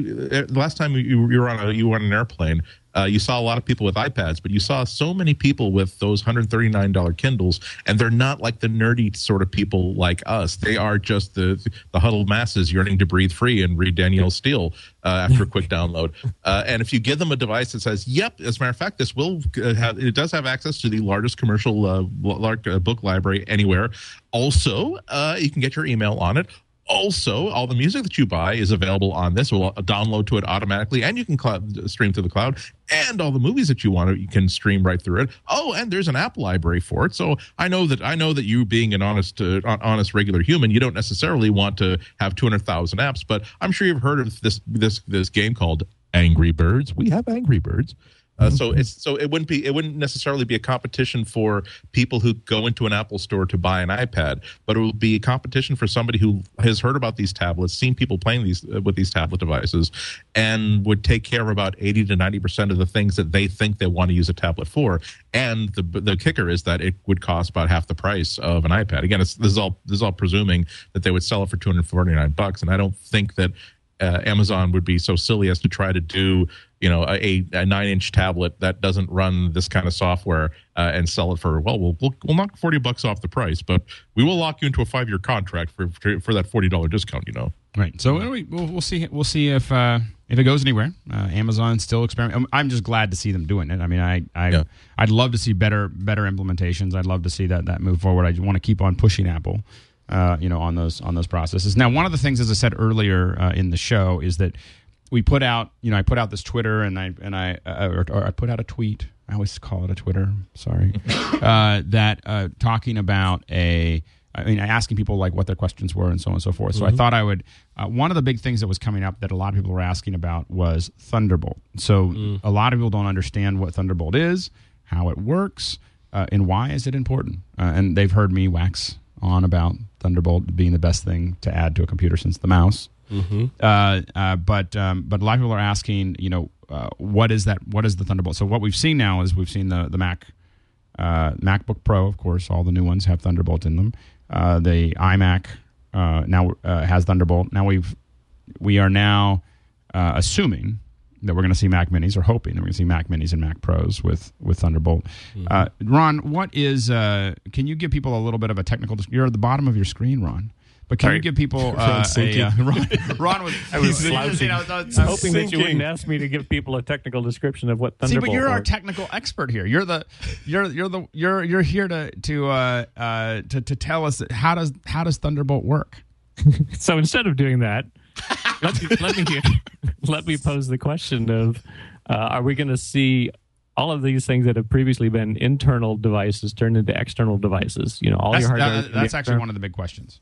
All your you know all your graphics cards even potentially being external at some level. I mean, it, does, this really mean that the whole form factor of what a PC is can change uh, in a lot of ways? I think that's that's what's interesting to me because it's got enough bandwidth to sort of act like a local bus.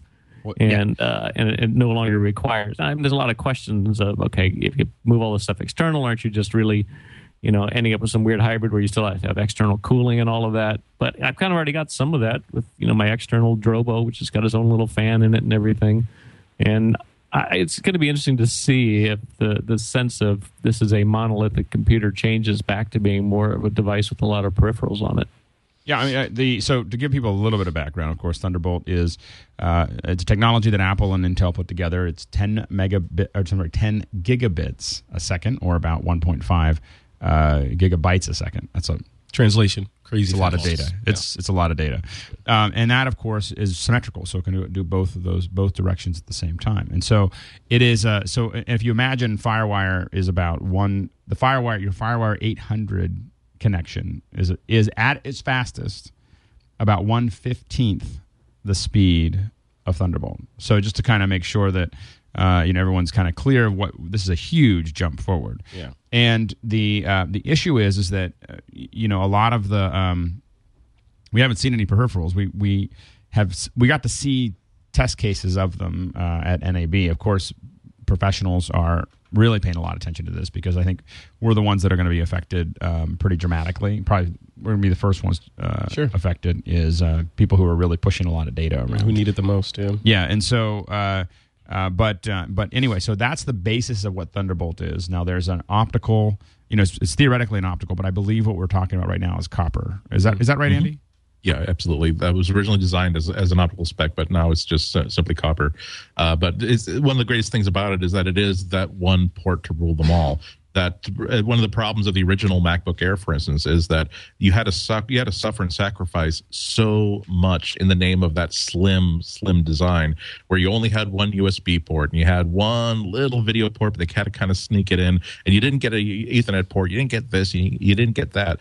Uh, the right now you have a uh, a connector that looks exactly like a mini DisplayPort connector that actually will also do the same work as a mini DisplayPort uh, port.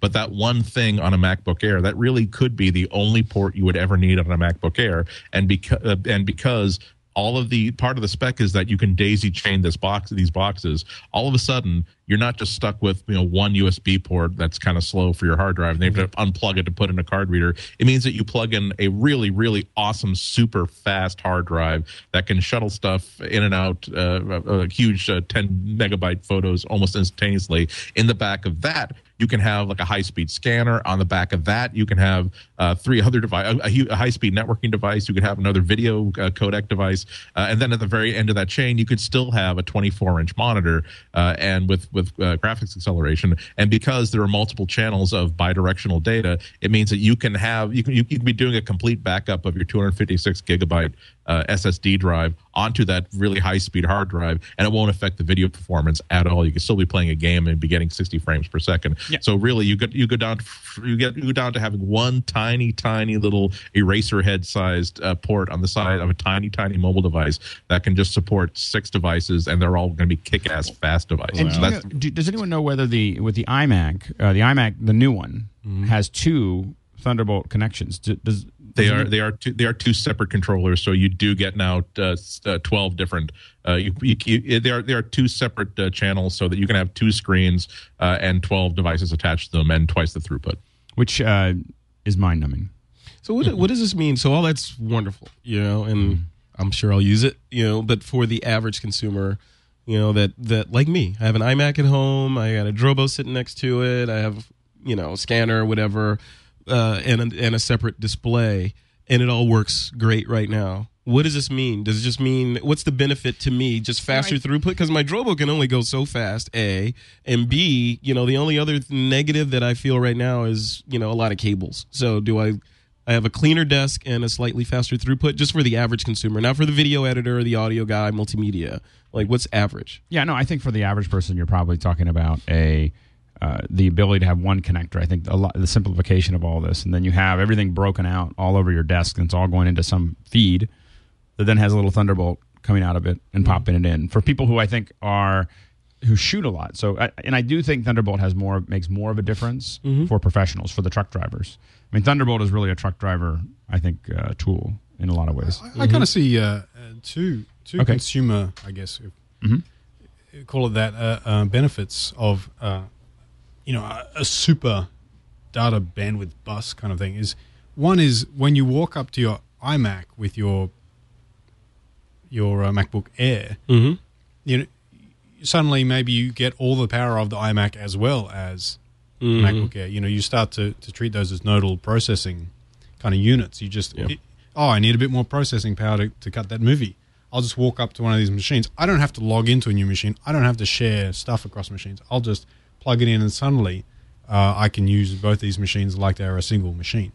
So I, I see that as being uh, a potential. I mean, it's fast enough that you could connect, you know, when you talk about screen sharing and so on and so forth, you could have two computers connected via Thunderbolt and it would be the same. Yeah. I mean, you could switch switch to the other computer and work on it, and it would it would Well, I'm saying you combine the power of the machines. Right, right. Like treat them as as just t- two CP- CPUs just a little bit further apart than normal. right. Um, and and I think I believe Apple certainly has the technology within its kind of uh, modular system to to do that. Uh, the second thing is if we're going to look at touch input in in the desktop, um, it means if you want a flat uh, touch interface that is a video screen as well to work with, then that's going to need some serious bandwidth. Um, if you want if you want to replace this, Oh, it would greatly keyboard- simplify things like like the Cintiq. A Cintiq is a great example of right Mm-hmm. now we've got this. I can see the Cintiq. I have a. I do reviews on this little one, and, and, and I have uh it's got a DVI input, and then I've got the USB input, Yeah, and then. I've got this little power thing at the bottom, and then I've got all this other stuff, this interface, and all these other pieces. It theoretically you could have it. You know, you could. It doesn't carry power yet, but you could theoretically you know pop Thunderbolt into it, and then that would handle all of that communication. I may still have to power it separately, but I'd be able to. I w- I, there'd be a whole box there that theoretically I wouldn't need. I wouldn't need to use up DVI. I mean, DVI. As soon as you start looking at Thunderbolt, I mean, when you get used to mini display in general, DVI just seems like this big, massive, clunky Yeah. mess. So is, you- is Thunderbolt going to replace the dot connector? uh, the dock- Prob- probably mean, mean like an iOS dock connector. Yeah. Yeah, the iOS dot, dot connector on the iPads, iP- iPhone, all that. Um, probably not because it's uh, for one thing, there's there's a smart reason and there's a stupid reason. The smart reason is that it is relatively high power con- compared to the dock connector, if memory serves. The second thing is that you do still have to have something that, by Apple's design standards, is still bulky and square uh, in order to make it work. Um, the third the third problem is that it does require a controller chip uh, in order to make a compatible device. Uh, you do have to license, I think, the dock connect, the dock connector for if you want to build something for uh, for an iPhone or iPad. But essentially, it's just you know wires uh, into a bridge. So there are a couple of problems. I don't, I don't think it's net. I don't think it's natively like that. But if they if Apple were to ever want to really uh, take the iPad to the next level, one of these would just open up what you could connect to the damn thing. Yeah, and, and and the uh, I- I do think that this year, I think mostly what we're going to see is uh, a massive uh, push into the professional market, into the truck drivers. I think we will see stuff that's more uh, consumer down the road.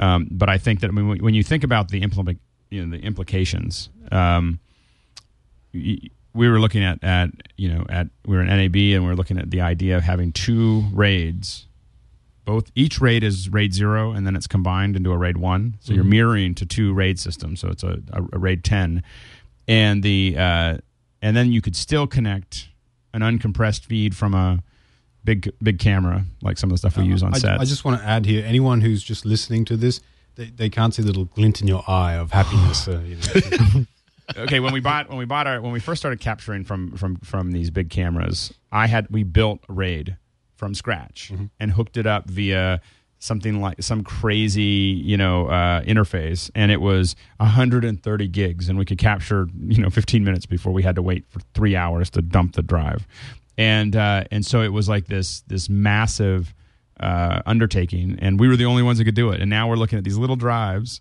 that I can hook up this these cameras to, capture uncompressed to the drive, so I have two copies of my of my footage in real time with a laptop on a set. You know, and that's the kind of stuff that I think we're gonna see. Also, if you're a photographer, you know, I saw one of the things that Sonnet was showing. So, of course, we've heard about LaCie working on ones. Uh, everyone's working on them, but Sonnet had one. Four compact flash card inputs that had um, so there's four compact flashes hooked to Thunderbolt. Yeah. So now, if you're a photographer, you could take four compact flashes, push them in, and it will pull them as fast as each one of them is capable of of copying. Wow. Wow.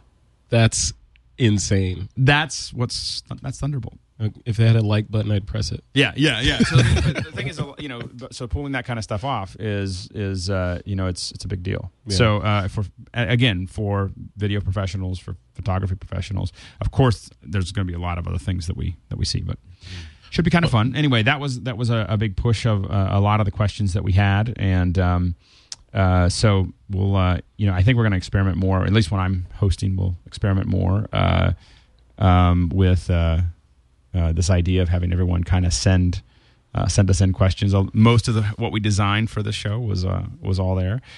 You know, people, everyone was contributing via Twitter and Crowdsourced. It is. I, I just thought, you know, I'm really into collaborative. I'm like, if you're doing it live, you're doing something. Everyone should be kind of involved. So, so that's kind of the the, the direction that I've been that I've been trying to go. So, um, and it's it was just kind of a bit of an bit of an experiment, and I think it worked out really well. So, thank you everyone for uh, for giving us uh, some pointers in the right uh, direction. And we've got picks of the week coming up next. We're going to close out the show. You, you've got a pick of the week. Yep. Okay. And um, uh, so we've got picks of the week uh, coming up next. And uh, but before we get to that, we want to thank Smile Software and uh, PDF Pen. Of course, they are the makers of PDF Pen and uh, PDF Pen Pro. And as soon as I said that, Keith said, "Oh, I use that all the time." What do you use PDF uh, Pen and PDF Pen Pro for? Well, so so uh, those of you may know that Skitch is a, a company that's spread across the world. So we, Right. we've got guys in Australia, the US, Norway, um, all over the shop. And so when we need to sign documents, we want to do it digitally. And uh, I use PDF um, Pen Pro. It's a lot of P's in there. Uh, you know, signing stuff. Basically, you, you got a document coming, you got a PDF coming. You want to add your signature. You want to add a few details. Um, uh, you know, you can load up the behemoth that is Adobe Acrobat, Which is super powerful if you need all those things, right? if you need it. But but like just sometimes I just want to add a signature quickly, and, and it's just a love. It's just dedicated to just quickly getting in there, making those changes, multi-page PDFs, saving them out again, and um, yeah, it just it saves us a lot of time, and I I, I, I use it all the time.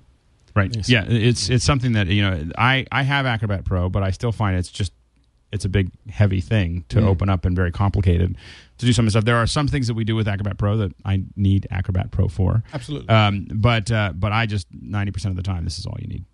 You know, and I think for most people, if, if you just want to sign something, mark something up, so you can mark up pages, you can add text, you can add you know signatures, you can add images, you can correct things, you can you know. So there's a lot of the things that we would and you can keep little little kind of snippets of of uh, of your regular stuff. So if you're always adding a signature or you're always adding a initial or something, you can just bring up the document, drag them in quickly, and and, and send it. That's really cool. Yeah, so it's uh, definitely worth checking out. So um, if you're interested, go to smilesoftware.com slash macbreak. A PDF pen is $59. PDF pen pro is $99. And again, go to smilesoftware.com slash macbreak. Uh, it's definitely uh, worth checking out if you've ever... I, I do not do... I don't do faxes anymore. You know, like like the whole sign or whatever. If, if I, I I just need to be able to email it back, and fortunately, everyone's kind of moved on to where they're willing to take those kind of documents. You know, I mean, it's very rare now that that someone actually wants you to send them a piece of paper because then they have to manage it too. Yep. And uh, and they finally, most companies have moved into the uh, uh, into um, into this century uh, related to that. So uh, definitely check it out. Smilesoftware.com slash MacBreak. And uh, now picks of the week. Uh, and by the way, someone people have been asking about Lion and iOS five. I just felt like there's not. You know, we're getting we're going to do that as we get a little closer to uh, WWDC, which is coming right up. I'm imagining we'll get more rumors before then, and we'll be able to dive into that. Uh, Frederick, uh, do you have a pick for the week? I do have a pick of the week, and my pick is kind of old, but I'm going to call it new because I found a new use for it. So uh, a while ago, Apple released iMovie for the iPhone. Remember mm-hmm. that? I've heard of them. And, and of course, I downloaded it right away, and then it then it proceeded to just sit on my phone forever, and I never used it until I went on a trip with my girlfriend a couple weeks ago, and I took a bunch of pictures and I imported them into iMovie and made a great project out of it. I mean, it was a full on Ken Burns music attached to it, all this stuff that I looked like I made on my Mac. It was it was amazing. And I did it all with my thumb. So it only took a second to do it. Um, and the amazing piece was it of it was at the end, all I did was hit a couple buttons and share it right up to Vimeo, and it was online. It was shared. Everyone could see it, comment on it while the trip was still in progress. So I thought it was pretty amazing. So iMovie for So, the if, so what you're saying is, if you've been poo pooing it, I, if you've been poo pooing it, try it again, especially for photographers, because, you know, of course, my perspective is from the photography perspective. But if you're a photographer, try it out just to do slideshows. You can drag and drop images right in there with transitions, mm-hmm. set and start and end points for Ken Burns, trans, you know, the pan over the images. add music to it and publish and go. Done. That's awesome. And notice I'm doing this. This is how I edit. Let's just it's just with your thumb, publish it and go. And I haven't even played. I don't have an iPad 2 yet, so I haven't played with iMovie on the iPad 2 yet. I don't know how it feels, but it's, it's nifty. on the iPhone 4, it's uh, it's pretty amazing. All right, now, uh, so that is the iMovie. Make sure to check it out. And Andy, what's your pick? Uh, my pick is a a. I'm I'm glad uh, there's, there's a really great app that most iPad users are familiar with uh, from Autodesk called Sketchbook, uh, which is my favorite, just little sketching and drawing app uh, for the iPad. Uh, and they have a version of it for desktops, and of course it's available for macOS. And so you can get Sketchbook Pro for, for 60 bucks, but they also have a free version on the App Store called Sketchbook Express. Which is uh, amazing. has- like I'm, I am so surprised that they make that they call that Sketchbook Express and make it free. Yeah, because it really is a like one of the best like full featured little drawing programs. It is it is exactly like if you want if you want Photoshop but all of its drawing tools. Uh, you can for 60 bucks you can get an app that's just as good for drawing uh, on drawing digitally whether you're using the, the multi-touch trackpad or or uh, or a stylus or a Cintiq uh, as uh, as the $500 copy of uh, Photoshop CS5 the express the express version has some limitations being free but they're not they don't limit what you can do or what you can draw with it. All the tools are there. Uh, they just limit exactly how much money you could possibly make off the stuff that you create with this. Uh, i think the, the largest canvas is 1600 by 1200 there are a couple of restrictions on layers. There are a couple of restrictions on what you can import and export. Uh, for instance, if you do draw something really cool, you can export it as a TIFF or a JPEG or a couple other things. I don't think you can do it as a multi-layer uh, Photoshop, but as a tool to really start to to mess around with digital uh, drawing and digital painting, uh, and also a way to figure out whether you want to spend sixty bucks on the full uh, on the full whack version of it. Uh, it really is one of the greatest free apps you can get on the App Store right now. There's there's just nothing hacked off about it. It's just a it's you'll, you'll be surprised at how much drawing you will do with this tool now that you have a really good drawing tool for the Mac. And and I find that uh, you know for educators out there uh, who are doing online you know stuff, go to Yeah, meeting and, yeah. and doing all these other things. One of the things that I use it for is um, the Express one is like the ultimate whiteboard. So what I do is I fill the screen and I have a you have you a bamboo. did that in a screencast with me before. Yeah. When you were demonstrating, we were on a call and you used that app. and Yeah. it's just like you know if i want to draw something really really quickly what i do is i say share my screen you know you know with a gotomeeting or wirecast or whatever we're using to you know at, at that moment and uh or if I'm showing someone something, I want to draw something out. Um, you know, a lot of times with those applications, it's hard to get a really good. Then this is just perfectly smooth. It's beautiful, and you can sit there and do do all of your what you would do on a blackboard. You can sit there and just draw it all out with a bamboo or a Cintiq or, or whatever you're using, uh, or even your, uh, you know, the little trackpad with the Right. with the little pic. You know, so it's uh, so all of those things are just it's just great. It's great, great. So that is uh, and at Sketchbook Express. Sketchbook Express by Autodesk. Uh, I think this is a piece of art by Skottie Young. He's a really great Marvel comics artist. He did a uh, series, a, a Wizard of Oz series for Marvel, and the, the, just to show you how good this app is, the reason why that they use this artwork is because the man is just plain a fan, and when they realize that oh, this guy's doing this incredible artwork using our product.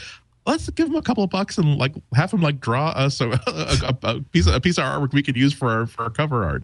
Right. Uh, and I mean, it, it is just so organic. I don't. Uh, I, I know very few artists who are uh, who are there are there are a lot of artists making the transition to from traditional tools to digital tools.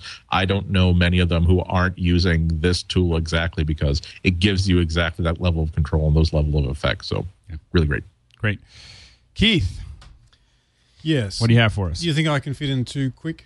Yeah, absolutely. Great. Okay, so one is uh, one is a iOS uh, iPhone app. Um, it's one of those ones that snuck up on me. You know, it's been around a while, Mm-hmm. uh, and it's called Pocket Casts, and it's a I don't know if, I don't think it's been covered before. Pocket.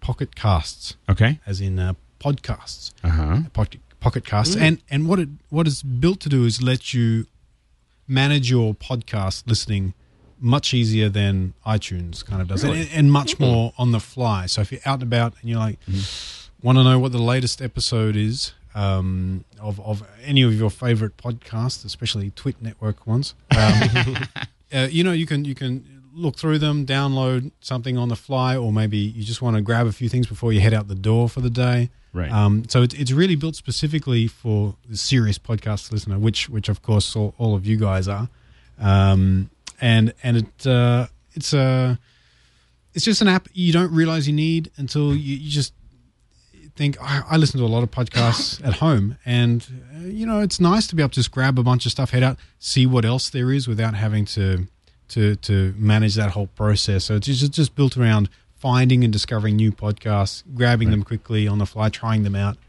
um, and uh, it's a nice little app. And and uh, actually, Who makes it? It's uh, Is that Shifty Shifty Jelly. Shifty Actually, in Adelaide, Australia. Ah, very good. So uh, uh, one of my peeps, I guess you could say. Yeah. Um, long way away though. Uh, and okay, so my so it's Pocket Cast, Mm-hmm. and my second one is another one that sneaks up on you, and it snuck up on me, and it's called Adobe Fireworks. Now, Fireworks. Fireworks is Fireworks. Fireworks. Oh, okay. Oh, fireworks. Yeah, yeah, yeah. Yeah. Um, it, it, it comes with CS, uh, the, you know, the Creative Suite, and and it, get, it mostly gets ignored.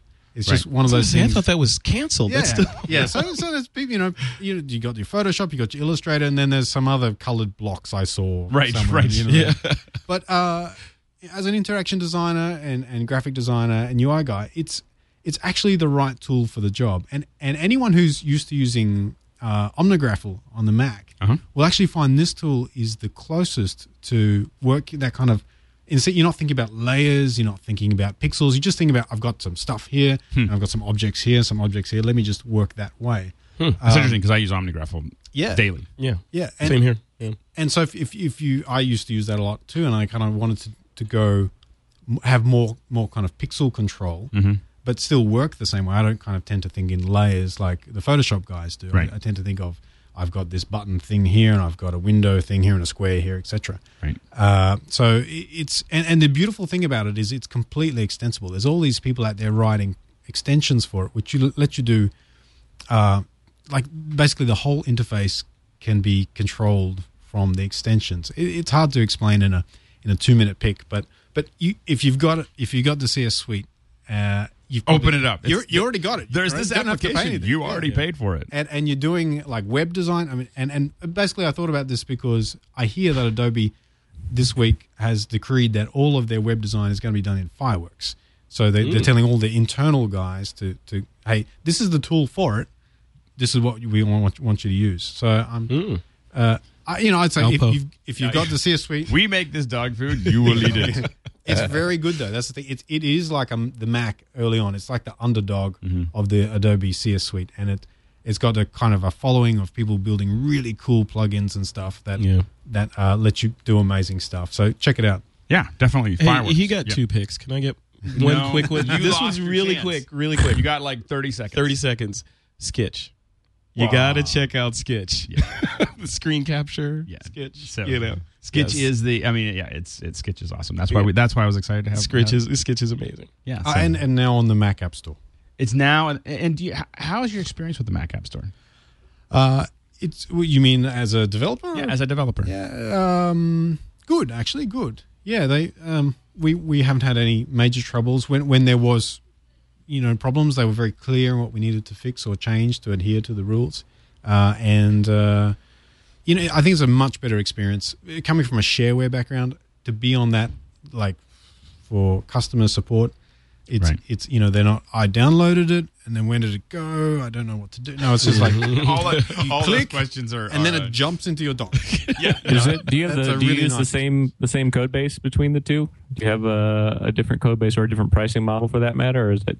Uh, so so uh, that's a complex question actually. So so um, what's new on the Mac App Store version is it's a once-off purchase. So previously, in Skitch has been a, a subscription model where you, you get the premium uh, desktop features and the premium Skitch.com features, and a lot of people wanted uh, to just get the premium desktop features, just uh, buy them. So um, so we've got us. It's all the same functionality of of the the, the Skitch Plus uh, on the desktop, and um, uh, i technically it's a it's not really a fork. It's a different right thing, but it's yeah. I hope that's confused everyone. No, but really, uh, No, it- it's it's an ongoing sort of issue that I think a lot of developers are dealing with. Of sort of, are they do they transition to the App Store? Do they fork and offer both sorts of things, or some things you can't do in the App Store, like you mentioned? Uh, so I think it's it's something that's really continuing to evolve. I was just kind of curious yeah, there, there, where it had to go.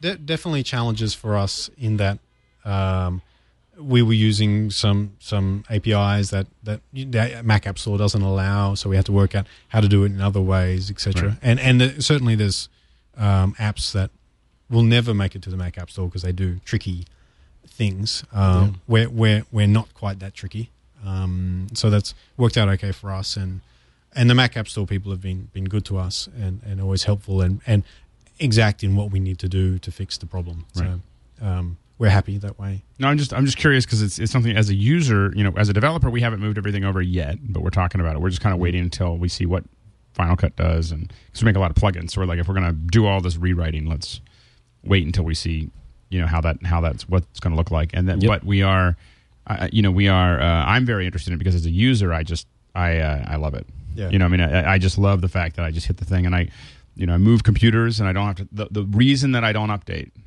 is moving applications. You know, and the idea that everything in a year or two, for me anyway, other than maybe some big, you know, heavy gear. I mean, it's from from a you know like smoke or something like that. But everything else is going to, um, you know, just be something that I just you know I just move over to my new computer and then I just hit install, install, install all the way down, and then I'm done again.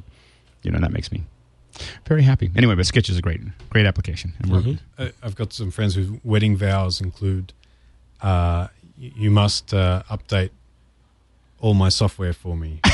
so, is that, that that's through better Wow. or worse? yeah, so, uh, you have 400 updates. yeah, yeah. Ron, uh, what do you got for us?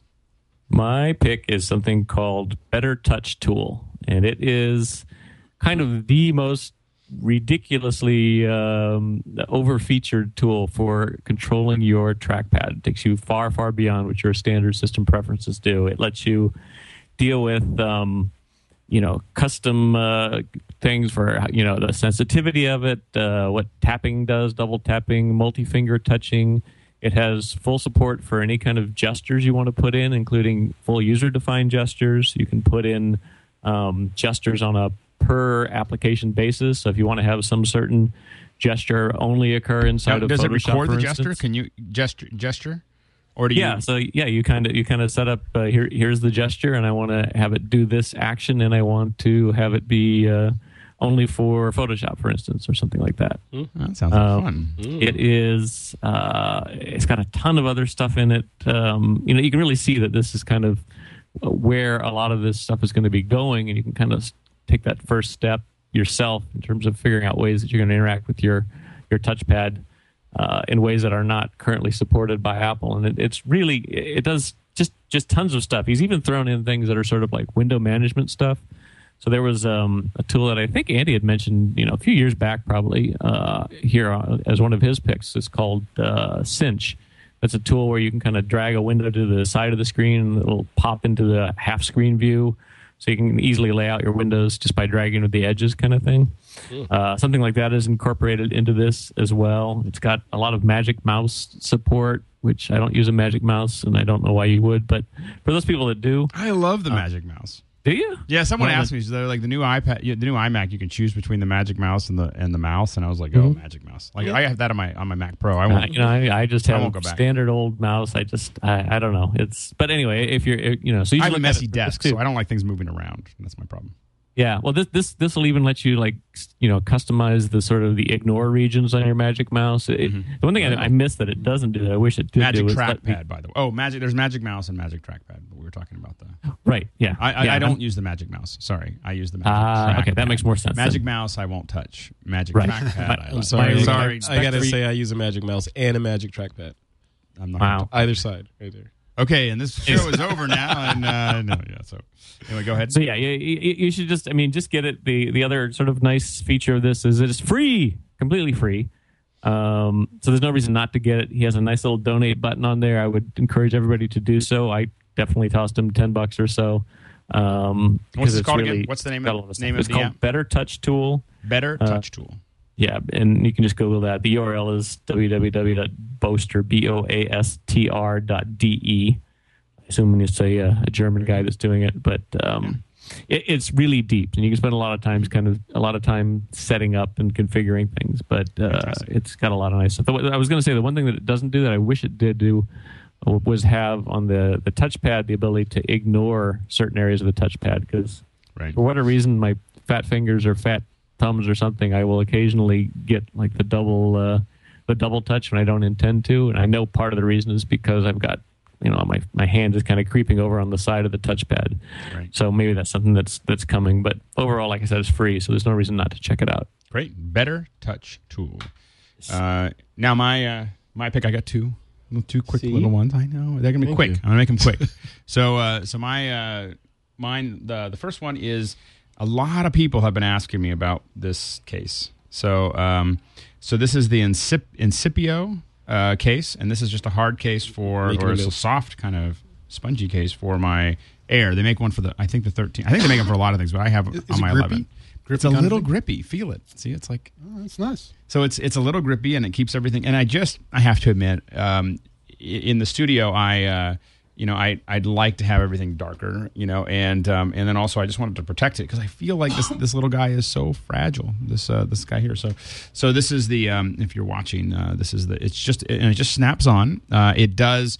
I was a little concerned because it gets really close to the power cable uh, over here, um, but it pops in just fine and it just kind of keeps it all protected and it makes it a little bit grippier too you know it doesn't slide around Yeah. so the the the feet because they're rubbery um, the one thing is is when i set it down i don't feel like it's going to slide along you were going to say something andy No, I was I was just saying I love the way the, the tolerances on on these cases for the MacBooks, the MacBook Pros, the MacBook Airs. You're just it just looks like you dip this thing in plastic. It's Yeah. such a tight fit. Uh, and I have one. of- I have an Incase uh, on my MacBook Pro, and I would never go out without it now. Uh, on top of everything else, it makes sure that when you go through the airport and put it on the conveyor belt, you know that no one's walking off with your MacBook Air unless it is theft Yeah. and not. well and, and also when you when you put it on the conveyor belt you don't feel like it's getting all scuffed up when those guys move it around and bang on it and so on and so forth i mean that's actually the number that's the number one area for wear and tear on my computer I'm a huge fan of that. That is Yeah. really, really cool. yeah, this is this thing is awesome. So so anyway, so I really uh, I, I really like it. Incipio. Uh, the other thing, this was a suggestion by one of the Twitter followers, and uh, it is called QuickCal, and I just installed it this morning, and I love it. I'm already going to be using it all the time. I have a problem that if I don't, if I'm talking to you and you don't see me put a meeting into my iCal, I won't be there. So you know, I, you know, I, you know, like I won't if it's not Confirmed. In my iCal. yeah, yeah, exactly. if, if, uh, if I don't, and usually what happens is someone sends me an email and I just.